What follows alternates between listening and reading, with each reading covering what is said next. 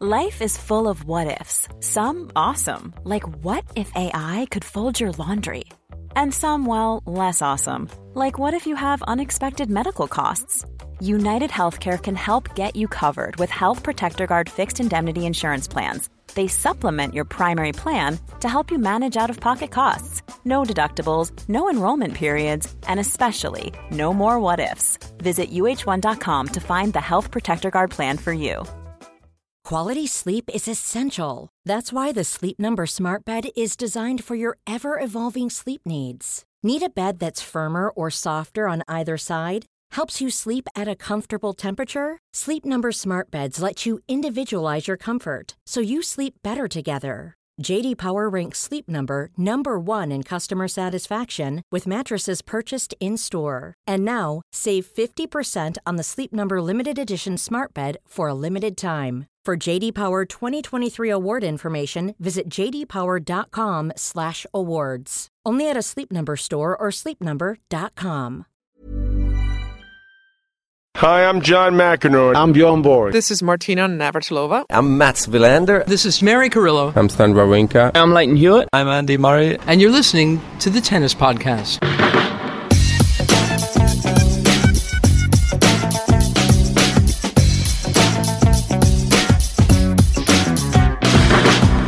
The media bar is alive. It is a frenzy of excitement and. Uh, I can't remember what to say.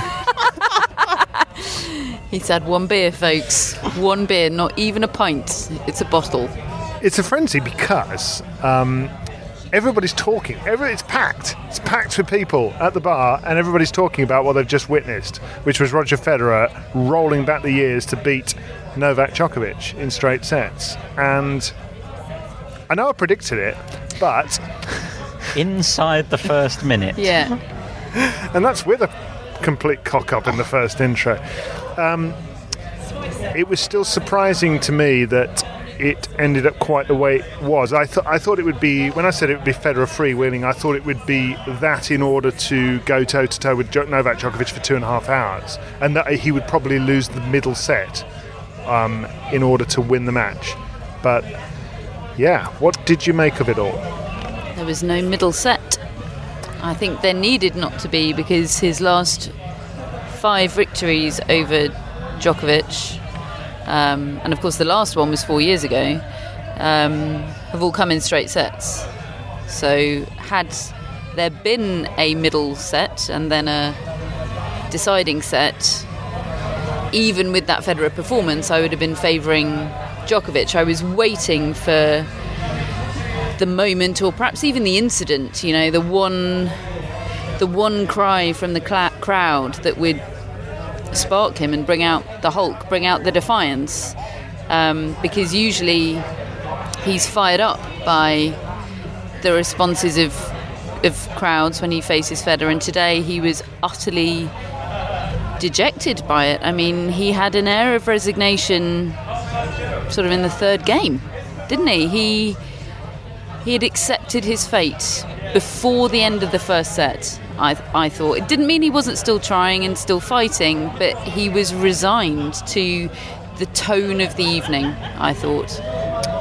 Yeah, Federer Djokovic is just one of my absolute favourite matchups, and the and the reason being is because they each have what the other one wants or desires. They are they are pretty much complete, almost perfect tennis players, but they both miss something. And for Federer, it's a kind of granite, steel like ability to perform his absolute best against his biggest rivals in the biggest matches. You know, it's, it's, it's a truth that he's lost more of those big matches than he's won against his rivals, whereas Djokovic wins those matches normally. I'm talking mainly about the slams.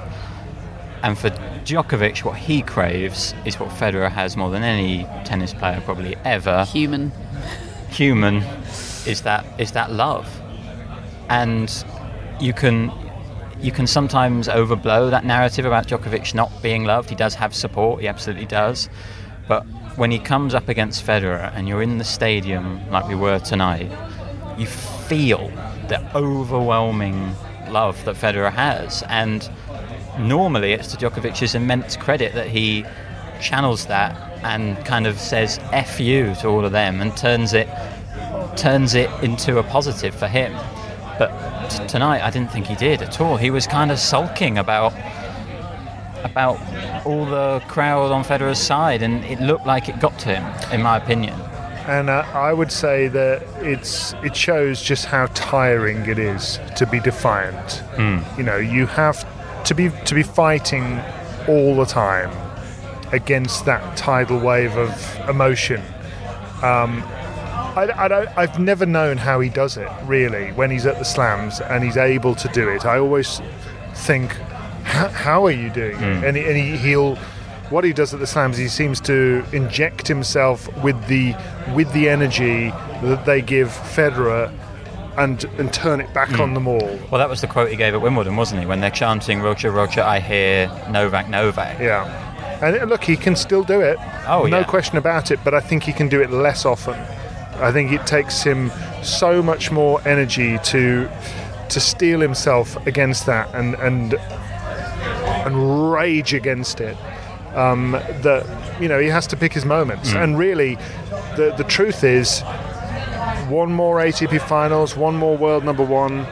They those are not the things that are going to define Novak Djokovic's career. Mm. What will define him ultimately between now and the end of his career is whether he gets more Grand Slams. If he ends up with more Grand Slams, he'll still overwell overall be less popular because that's just the way it is. But he'll be able to say, "Screw you! I got more Grand Slams. See you later." That that's the one thing that Novak Djokovic will be able to do. But but I at this event this in this match against Roger Federer playing like this, I, it was too much for him. And I, I still think of Djokovic in my mind as the best player, the one who goes into every tournament as the favourite, basically. But I'm starting to think that maybe that's a slightly outdated kind of viewpoint to have. That was Djokovic a few years ago, pre. Inj- you know, pre-injury and pre-lull that he had of motivation. Now he he really does kind of peak a few times a year, and that's enough to still have a great year and still win slams. But he can't necessarily bring it all the time, and as you say, because I think it's it's exhausting to the kind of tennis he plays and what he's up against. I I think the quest for for that sixth year and number one has taken so much out of him emotionally that he that he didn't have it in him to, to be defiant tonight. I think that was probably the critical factor in him being unable to produce the the defiance that we were expecting and that we've become used to and perhaps even taken for granted that, that he's able to do that in the face of uh, some, some people will think it's completely legitimate, some people won't. But in the face of an absolutely overwhelming torrent of negative energy, um, I, I mean, the debate always is. For me, there is a, a, a difference between love and respect. I think he is. No one's entitled to love, but he he is absolutely entitled to respect. And for, for me, it, it- the the line is crossed when he's shown disrespect. I I was pleasantly surprised when the players walked out on court that I thought they were. I mean, obviously it was louder for Federer, but I thought they were both greeted incredibly warmly. And, uh, and during the warm up in the opening stages, I thought it was pretty respectful and and uh, but but some people report that double faults were being cheered and so on. My feeling is that if they were, it was only from a smattering. Now I'm sure if you're in that position of hearing your double faults being cheered, a smattering is enough to make you feel really crap. Um, but I didn't I didn't feel like it was US Open final 2015 in in that the the general mood of the place was disrespectful. I, I, I think it was on the right side by and large, albeit probably with a few people that, that got the tone wrong. But What what won it for Federer? What what did he do well today? How how well did he play? Was this about Novak Djokovic not really turning up, or was he just prevented from playing? I think first and foremost, it started with Federer's serve, which was the best I've seen it in a long, long time. He was not only getting a high percentage of first serves in, but he was hitting his spots. He ended up, I think, with 12 aces, I want Yes. to say, against Djokovic in two fairly quick sets. That is absurd. That is so good. I think he was serving 83% in the first set And and, winning almost all of those points. And it's he. I mean, it's just it's just ridiculous. In the in the first match against Thiem, he served really badly, Yeah. and the quotes after that were, "Well, if I'm going to beat Berrettini, I need to improve my serve." And he didn't play any better against Berrettini, as we discussed, but he served better, and that was enough for him to win. And then uh, we we had an interview with Severin Luthi b- before the match tonight, and all he was talking about was the significance of the serve. It's like he just goes, "Oh, I'm going to have to serve better." I'll so, do that. So uh, I'll do that. Yeah, done. Great. I mean, and and it, it shouldn't be that easy. and it's and it's and it's the kind of secondary effect of serving well is it frees him up because he knows that he's getting cheap points and he can take more risks and he can just swing at Djokovic's serve, which was off. Djokovic was not serving particularly well tonight. There was a there was a moment where he had a sharp pain in his elbow. He said he did say it was just a moment and it affected him there and then, and then didn't really for the rest of the match. Um, but Djokovic's serve was off, and Federer was t- teeing off on, on on the returns and just being so sort of hyper aggressive first strike tennis. It was just he was soaring out there, and you were kind of riding along with him. It was an absolute joy Federer playing like that. but also defending unbelievably well.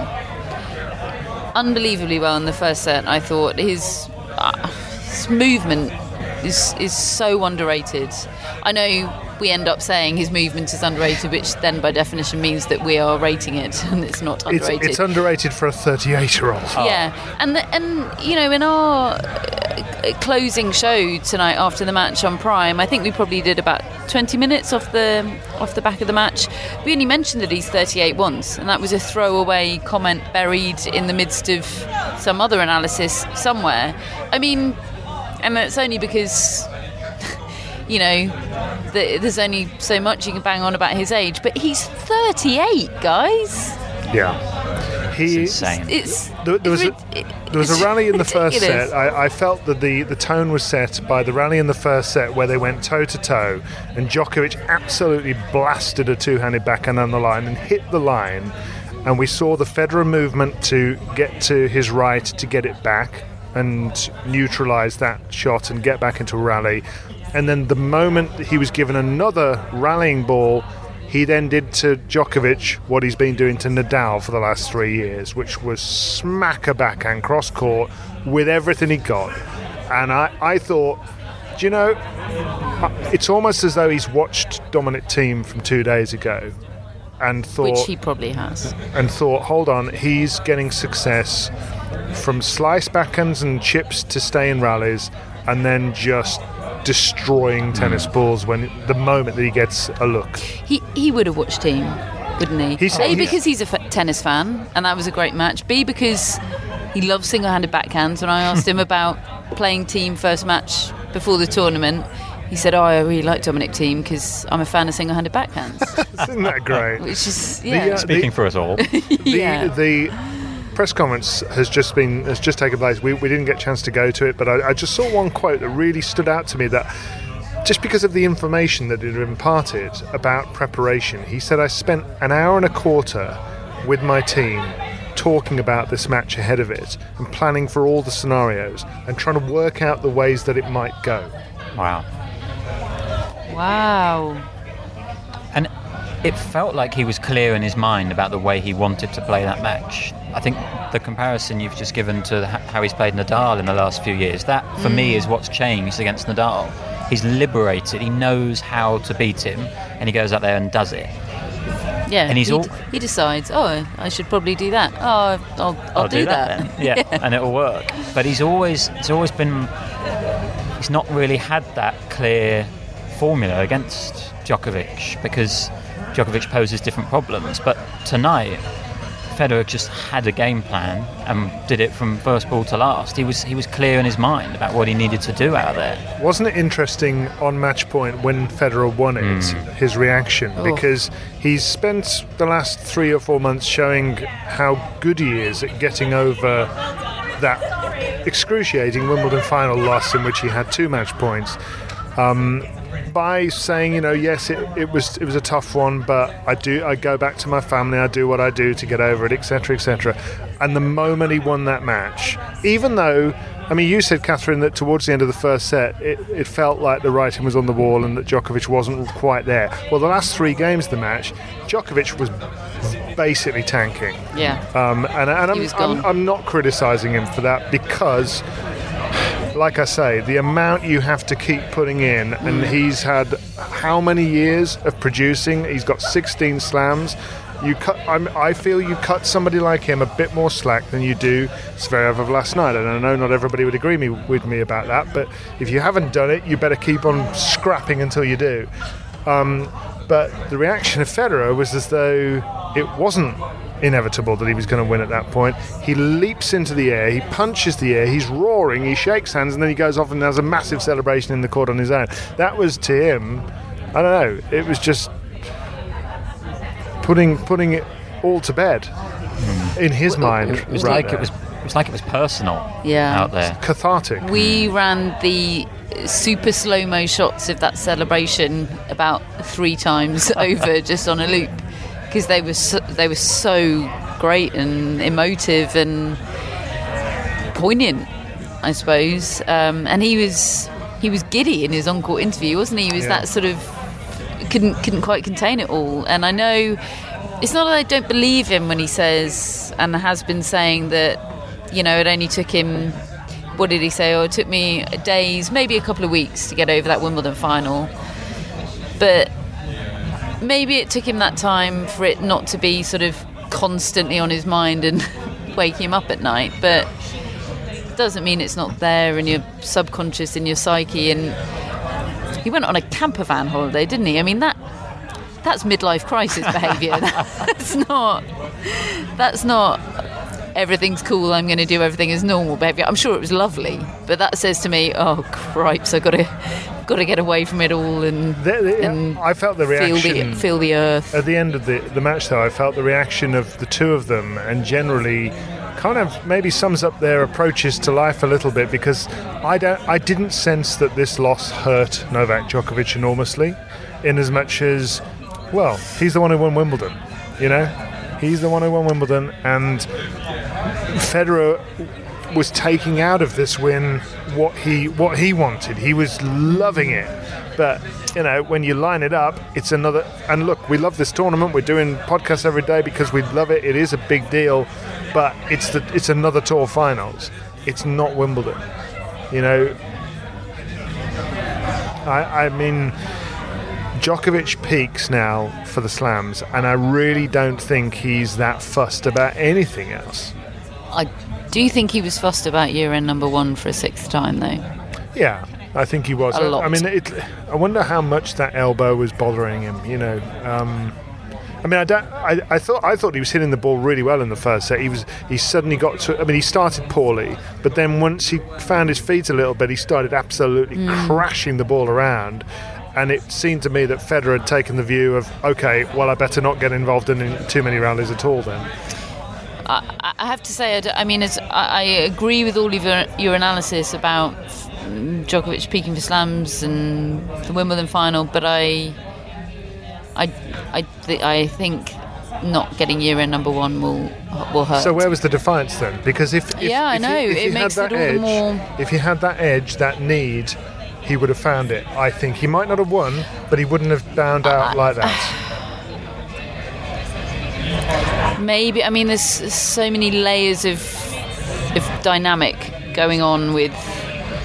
I mean, a with round robin tennis and all of that, but b with the that the year end race to number one. I think had it been in his hands, I think the fact that it, even if he'd won the tournament, it still wasn't in his hands. That made it slight slight, slight loss of clarity um, in the mind. I think had it been just a really binary, brutal. I I keep winning and I wrestle that year-end number one title. I equal Pete Sampras and I do something that Nadal and Federer haven't done. Maybe it would have been just fractionally different in his mind, and we know it's a game of, of fractions. We, we've seen more of this from Djokovic this year than. I mean, I, I don't include the, the couple of years where he had his elbow injury and he was burnt out. But since his return and since his Grand Slam winning days have returned, I mean, he's won two slams this year. So incredible. What he did in Australia is the best tennis I've seen all year. Uh, he won Wimbledon without actually playing that well, which is extraordinary. But we've seen now the French Open semi against Thiem when he, he, he just couldn't find it. In I mean, Thiem was brilliant. In that wind, in all those horrible conditions, he just I got the sense he just didn't want to be there anymore. He'd had enough. Um, at the U.S. Open, Same when there, when yeah. when the pain started, he just didn't want to fight through the barrier anymore. Maybe maybe he physically couldn't, but also I think mentally there's a like I say, it just takes so much. Today it was an emotional one, I think, as well as maybe whatever pain he got. He's looking around, and I don't know. It would crush me to sort of um, have that, and and you ha- you would have to. It's still there, but just to relentlessly fight against it. I don't know. I I think he can do it occasionally. What what crushed you? Do you think it was disrespectful?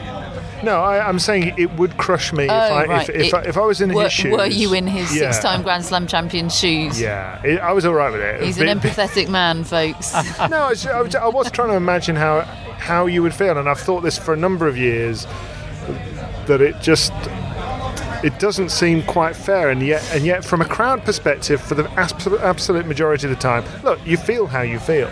You can't make people Yeah, that's the- eh, feel a different way. It's not that I'm not sympathetic with him. If I were in his shoes tonight, I would feel exactly the same and without question deal with it significantly worse than Novak Djokovic does. I would oh, I'd be a I'd be a absolute existential walking existential crisis. I am sympathetic immensely but it's this frustrating, ironic situation of it being a, it's self-fulfilling, isn't it? People take against him because he's so desperate to be loved. People don't love him because he's so desperate to be loved. I, I, I think we're beyond that. I don't think he couldn't. and, th- but can't- then, and then factor in the fact that it's he Federer. can't win. Of He course, can't then win. it's it's, th- it's all. I think the Federer factor here is the main thing. I mean, if, if you look at the Djokovic Thiem match, okay, maybe marginally more of the crowd were going for Thiem, but it was nothing like what we had today with Fed- Federer. Is a unique case. why but, is hang, but, that? but, Why- but why hang on, Thiem. But okay, so what about Federer's other matches here? I mean, Thiem Thiem Federer was overwhelmingly Federer, and, and Thiem was nonplussed by it. Yeah, but I think being plus by it has actually helped Djokovic in in, all, in so many of these moments. He's managed to turn it into a positive. wonder how Be- Federer because of his tonight. sheer will and mental Absolutely. fortitude. Absolutely. But with the crowd, in terms of resolving that situation with the crowd, it hasn't helped. No. It's perpetuated the situation. He's just found this extraordinary way of turning it into a. Sure. Of converting it into fuel, which is un, unreal. Why, why do crowds react to Federer the way they do? I mean, It, it, it look. I mean, I, I get Roger Federer. I, I, I get every way that he's great for the sport. I love watching him. I, I am pro Federer, but it does baffle me a bit sometimes. The Uh, degree it's- of it. The degree of it, yeah. The the cultishness of it. The I was looking down at a bunch of blokes wearing Superman costumes, so lycra, where but instead of the S, there was the RF logo. Oh, I, I thought you were going to say Federer's face. No, there was plenty of that as Yeah. well. they've got I just Federer thought, masks on. Imagine being a person that owns a lycra onesie with an RF logo across the chest. There we go, Like that these, was- these are people with jobs. Like they'll go into they'll go into the office tomorrow morning and pretend that they're Normal. like us, sort of regular regular folk. They'll they'll have their morning coffee and mingle. They'll be on the tube. We won't know. Is it- you, you could They be sa- walk among you us. You could be sat on the tube carriage tomorrow. Honestly, if you're listening, you're listening on your commute. Look around. There might be somebody in your carriage that hours ago was wearing a lycra onesie with an RF logo on the chest. It's a night out. It's absolutely bananas. Is it? Is it the longevity? Look, longevity? it's flipping John Bercow. He was holding down a respectable job for years, whilst also being Just holding the country together. yeah, whilst also being truly nuts about Roger Federer. It- we- I mean, Matt and I were watching from the Prime Yeah, Studio we, we were because our sort usual of watching the match and also watching John Bercow. yeah on the on the front row. Um, just being nuts. Is it? I could see the veins popping out of his neck from about 40 metres away. is is it the longevity? I mean, obviously, you know, there's the way he plays, which is it is a joy to behold. I think Yeah. even even f- people that don't support him can surely look at the way he plays and just not. You can't not be kind of beguiled by the way he plays the sport. Um, is it the way he carries himself? Is it the way he's done it for so long and racked up all these titles? And I don't. What is it that Well- achieves this? Well, it, it ramps up every year, every every week. It ramps up with time, obviously, both because you just accumulate fans. Nobody's ceasing to be a Roger Federer fan, are they? I mean, I suppose a few of them are dying, but. Nobody's seeing a Federer performance and going, "Oh, it's not for me anymore." so, so he's accumulating fans, And, and and also there's the sense of we don't know how much longer we're going to be able to enjoy this for. and that's exactly what Federer said in his press conference the other day. He said, you know, he was asked about the level of crowd support. And he said, I do get the sense that there are people every time I play watching in the stadium as though it's going to be the last time they see me play. And that is a that's both a powerful thing for the fans to think. So if they if they are thinking that, then they probably are going to put their absolute all into their support for that match. And it's also a powerful thing for Federer to be aware of. And every time he steps on court, it's almost like he knows he has a responsibility to them to give his best. And He's also an absolutely massive show off who just loves Yeah. everybody looking at him and playing off the planet tennis.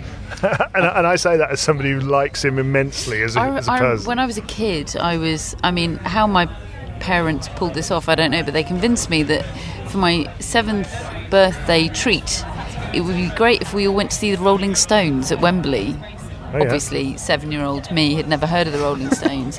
my parents were like, "Oh, they're this, you know, epic, epic band. You know, really vital to the cultural fabric and history of of the UK, and it's their last ever tour. this is the last ever chance to see them. It was the Voodoo Lounge tour." And so you'll be able to say when you grow up that you saw the Rolling Stones on their last ever tour. That was 26 years ago, and they're still touring. What, what are we saying? Well, What- what- the, what the- wonder when- probably people. what know, what eight years ago we're thinking, well, we, this is, might be the last time yeah, what year did that last time. conversation have in Yeah. you know, what what year did that conversation happen in households over Roger Federer? You're I mean, Definitely I remember I mean, I remember Federer winning Wimbledon 2012 and people thinking he was old. yeah. For sure. Yeah, oh yeah. I mean, people thought his decline had started when he lost to Rafael Nadal in the 2008 Wimbledon final. Yeah. I interviewed him in. I interviewed him after the That's two. not a take that's aged well. I is it? interviewed him after the 2007 Wimbledon win and asked him how long he would probably be going for. that was 12 years ago. I said, I said to him, could, I did a live interview. I said, could you imagine yourself still playing at the London Olympics?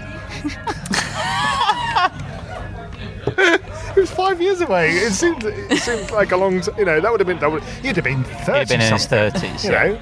And he's like, yeah, and he said, yeah, I'd like to be one of those players like Jimmy Connors who played well into his 30s. And you thought, good luck, mate. I thought exactly that. I think I probably said it.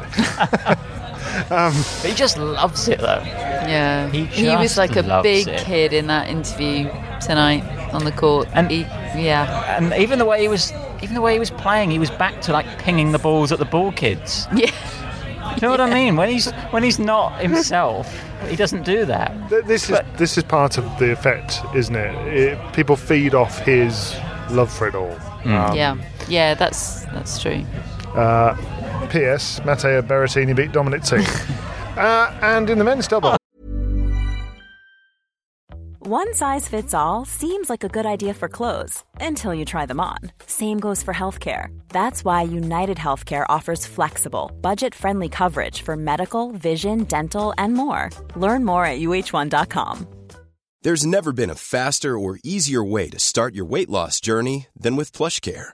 PlushCare accepts most insurance plans and gives you online access to board-certified physicians who can prescribe FDA-approved weight loss medications like Wegovy and Zepbound for those who qualify. Take charge of your health and speak with a board-certified physician about a weight loss plan that's right for you. Get started today at plushcare.com slash weight loss. That's plushcare.com slash weight loss. plushcare.com slash weight loss.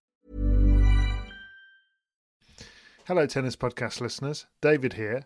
Now, you might know that I love a bit of cooking, and I think I'm quite good at it. But if I'm honest, even I get fed up trying to work out what to do every night. That's where Home Chef comes in. Being able to put together a delicious meal without the long prep and the cook times, well, that's pretty cool. Home Chef provides fresh ingredients and chef designed recipes conveniently delivered to your doorstep to simplify your cooking experience. They have over 30 options a week and serve a variety of dietary needs, so you don't have to worry about what to make ahead of time. Not only is it convenient, but it's economical too. Home Chef customers save an average of $86 per month on groceries. Now, for a limited time, Home Chef is offering Tennis Podcast listeners 18 free meals plus free dessert for life, and of course, free shipping on your very first box. Go to homechef.com slash tennis. That's homechef.com slash tennis for 18 free meals and free dessert for life. You heard it right.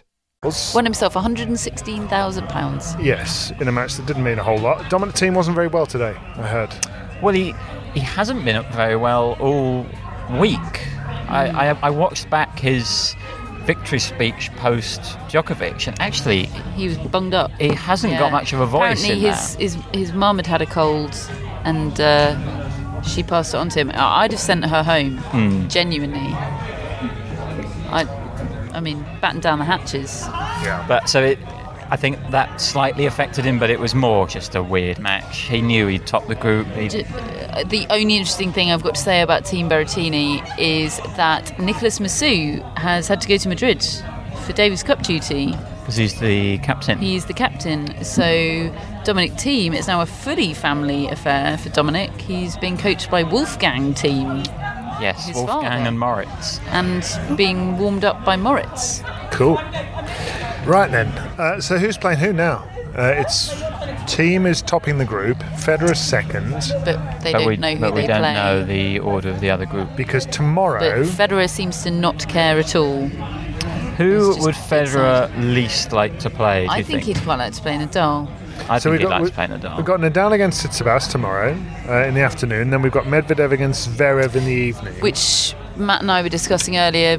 F- eh, On on initial reflection, feels like a bizarre order of play because you think Nadal Tsitsipas night session, but that order ensures that whatever the result of the first match, the second match remains live yeah. and important. Okay. yeah, exactly. Because And no, nobody wants Thiem Berrettini again.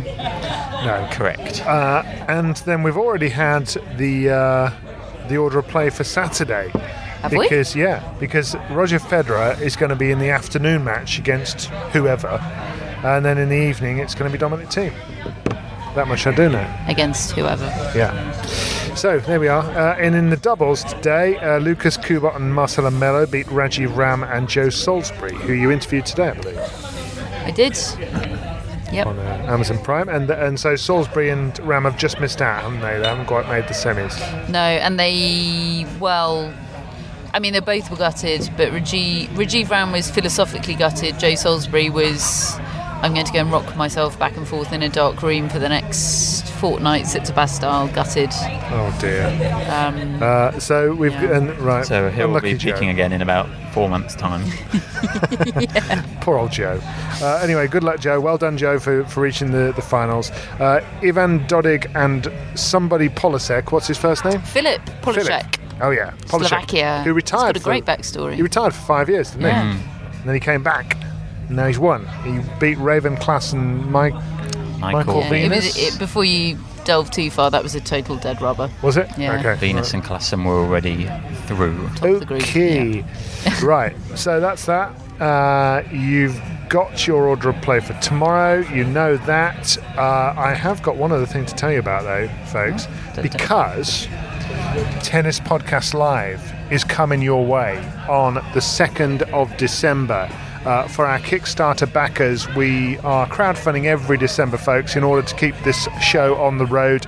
Um, and on the 2nd of December, that's when we'll start our crowdfunding for 2020. We want to go everywhere. We want to go to all the slams.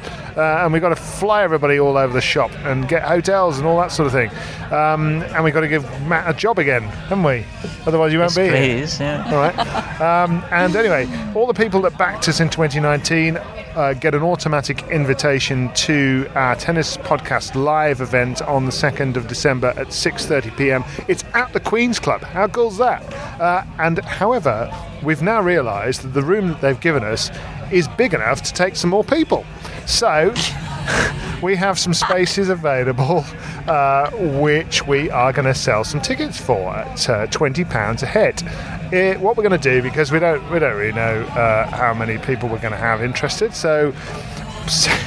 Send in your details. If you'd like like, hype it up, David. if, if you'd like to come to Tennis Podcast Live, You're supposed to say um, all the all like rubbish concerts that aren't selling.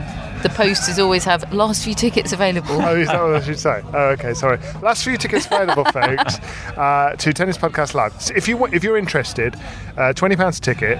S- send your name and contact details to tennispodcastevents at gmail.com and we will draw the winners from a bat. And you can bring a friend uh, who is also going to pay £20.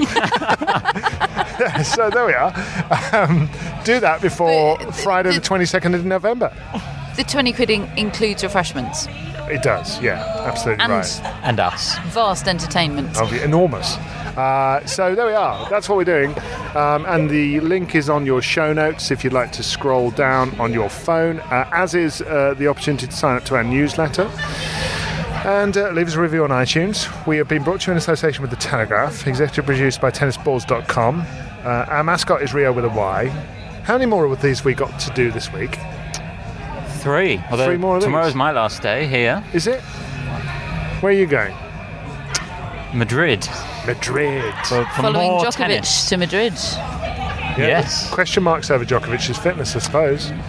Yeah, he, he, he said he hopes he'll he'll be all right, but yeah, certainly question marks. The British team are already there. I saw some social media stuff there. Andy Murray already practicing on the centre court there. Yes, which is green, like in it looks a bit like Paris looks, um, green green court, and yeah, they're, they're sort of arriving in dribs and drabs, aren't they? Because of quite a lot of the players are obviously still here. Yeah. So you'll be going on Saturday, uh, media day on Sunday. So Catherine and I will hold the show here on Saturday and Sunday, and then we're going to have daily editions of the tennis podcast all next week throughout the Davis Cup finals uh, by Rakuten. And if you'd like to go, we have uh, a code, a 15% off code if you'd like to go to Davis Fi- daviscupfinals.com and enter the code which is TTP Davis Cup Finals and you can get 15% off on us. And uh, yeah I hope you all enjoy the week of tennis in Madrid. I hope you enjoy the next three days here at the O2 Arena. We're loving it keep listening to the show. Keep telling your friends, anybody you come across who you think might like the show uh, and want to listen to the tennis podcast, tell them all about it. And we'll see you tomorrow. Deserves the best, and there's no better place to shop for Mother's Day than Whole Foods Market. They're your destination for unbeatable savings, from premium gifts to show-stopping flowers and irresistible desserts. Start by saving 33% with Prime on all body care and candles. Then get a 15-stem bunch of tulips for just $9.99 each with Prime. Round out Mom's menu with festive rosé, irresistible berry chantilly cake, and more special treats. Come celebrate Mother's Day at Whole Foods Market. When you make decisions for your company, you look for the no-brainers. And if you have a lot of mailing to do, stamps.com is the ultimate no-brainer. It streamlines your processes to make your business more efficient, which makes you less busy. Mail checks, invoices, legal documents, and everything you need to keep your business running with stamps.com. Seamlessly connect with every major marketplace and shopping cart. Schedule package pickups and see your cheapest and fastest shipping options from different carriers with rates up to 89% off USPS and UPS rates. And with the stamps.com mobile app, you can take care of mailing and shipping wherever you are. Make the same no-brainer decision as over 1 million other businesses with stamps.com. Sign up with code program for a 4-week trial plus free postage and a free digital scale. No long-term commitments or contracts. That's stamps.com. Code program.